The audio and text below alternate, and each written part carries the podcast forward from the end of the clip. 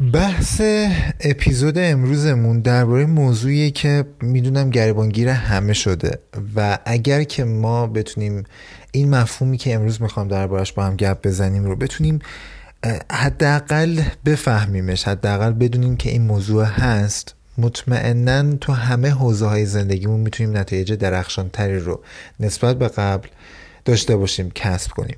پس اگه دوست داری که از این به بعد از بعد از این اپیزود احساس بهتری نسبت به کارهایی که داری می‌کنی داشته باشی و یه حس موفقیتی همواره تو زندگیت باشه حتما تا آخر این اپیزود با من باش. رفیق چطوری؟ یکی دیگه از اپیزودهای پادکست جیوه است. اسمش هم تغییر دادیم قبلا روان دانش بود الان شده جیوه. می‌خوایم امروز درباره یک چرخه صحبت کنیم که همه فکر می‌کنن فقط یک مفهومه. ولی چرخه اصلیش اسمش هست چرخه اصلی یادگیری. موضوعی که من معتقدم اگر که ما بتونیم اینو خوب درونی سازی کنیم و خوب یادش بگیریم خود مبحث چرخه یادگیری رو تو همه حوزه های زندگیمون می‌تونه برای ما نتایج خیلی بهتری رو بیاره. ببین کلا اینجوریه که تو وقتی از وقتی که وارد دبستان میشی راهنمایی میشی دبیرستان میشی دانشگاه یا حتی میری یک سازمانی کار می‌کنی همه اینها تو در حال یادگیری هستی. حتی تو وقتی که داری با یک نفر معاشرت می‌کنی هم در حال یادگیری.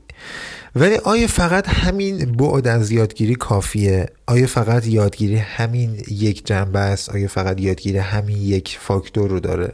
ای به همین سادگی هم اتفاق میفته بعد از تحقیقاتی که صورت گرفته و بعد از مطالعاتی که من داشتم توی این حوزه من داشتم درباره یک سری از موضوعات دیگه تحقیق می‌کردم که این موضوع رو هم سر راه دیدم و گفتم که چقدر جالبه که با شما هم به اشتراک بذارم. ببین وقتی که تو از بچگی وارد دبستان میشی تنها موضوعی که باش سر کار داری یادگیریه. ولی یادگیری اینه ب... این برای تو تعریف شده که تو مثلا بشین یه چیزی رو یاد بگیری حفظ کنی و بعد بری امتحان بدی اونو پسش بدی و در نهایت نمرت رو بگیری. در ادامه زندگی هم همینطوره. تو میری یه چیزی رو یاد بگیری که باهاش بتونی یه نتیجه رو برای یکی دیگه بیاری برای خودت بیاری. یعنی بازم انگار دنبال اون بیس گرفتنه ای. ولی این تعامله این اینتراکشنه واقعا کافی نیستش. و نیازه که تو حتما حتما حتما یه قسمت مهمی دیگه از مفهوم یادگیری رو داشته باشی تا بتونی کاملا بر مبحث یادگیری تسلط پیدا کنی و تا بتونی یک مفهومی رو که می‌خوای یادش بگیری یک جوری یاد بگیری که از این به بعد برات مسئله ساز نشه از این به بعد با حس خورسندی بری سمتش و ازش استفاده کنی. داستان اینجوری ادامه پیدا می‌کنه که تو فکر کن مبحث یادگیری چرخه است. یه چرخه که با این ستا پارامتر ادامه پیدا می‌کنه. چرخه چرخه کلیش یعنی اول با مفهوم یاد گرفتن یک چیز شروع میشه تو اقدام به یاد گرفتن یک چیز می‌کنی. تو تو یه دوره ثبت نام می‌کنی تا بری یه چیز رو یاد بگیری. در ادامهش مرحله دومش مرحله نیست که ما می‌دونیم. یه چیزیه که بد... خیلی مهمتره بدتر نه خیلی مهمتر از این چیزی که ما می‌دونیم. و اصلا شاید حالا بهش فکرم نکرد و هیچ کسی هم به ما نگفته.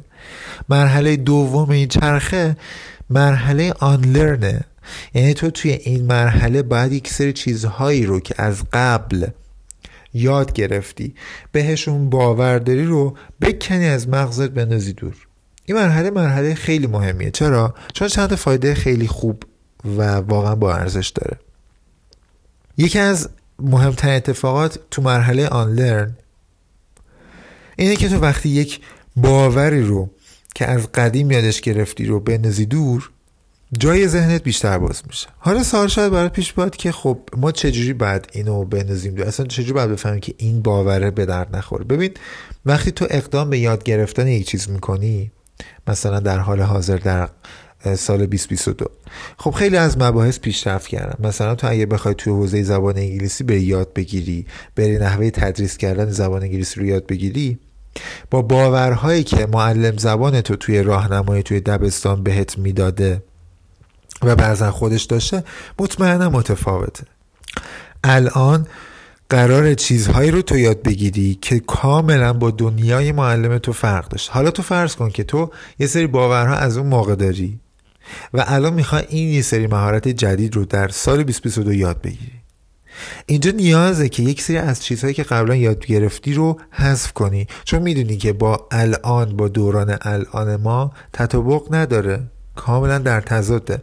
و و حتی حتی ممکنه که اگه اینا رو با هم توی یک جا نگه داری که ذهنت باشه اصلا جرقه بزنه آتیش بگیره و هیچ وقت یادگیری اتفاق نیفته. پس مرحله دومی که تو فرده یادگیری حتما باید بهش توجه کنی آن لرنه یعنی یاد یعنی کندن و دور انداختن یک چیزهایی که تو قبلا یاد گرفتی و می‌دونی که الان در مسیر تو به درد بخور نیستن.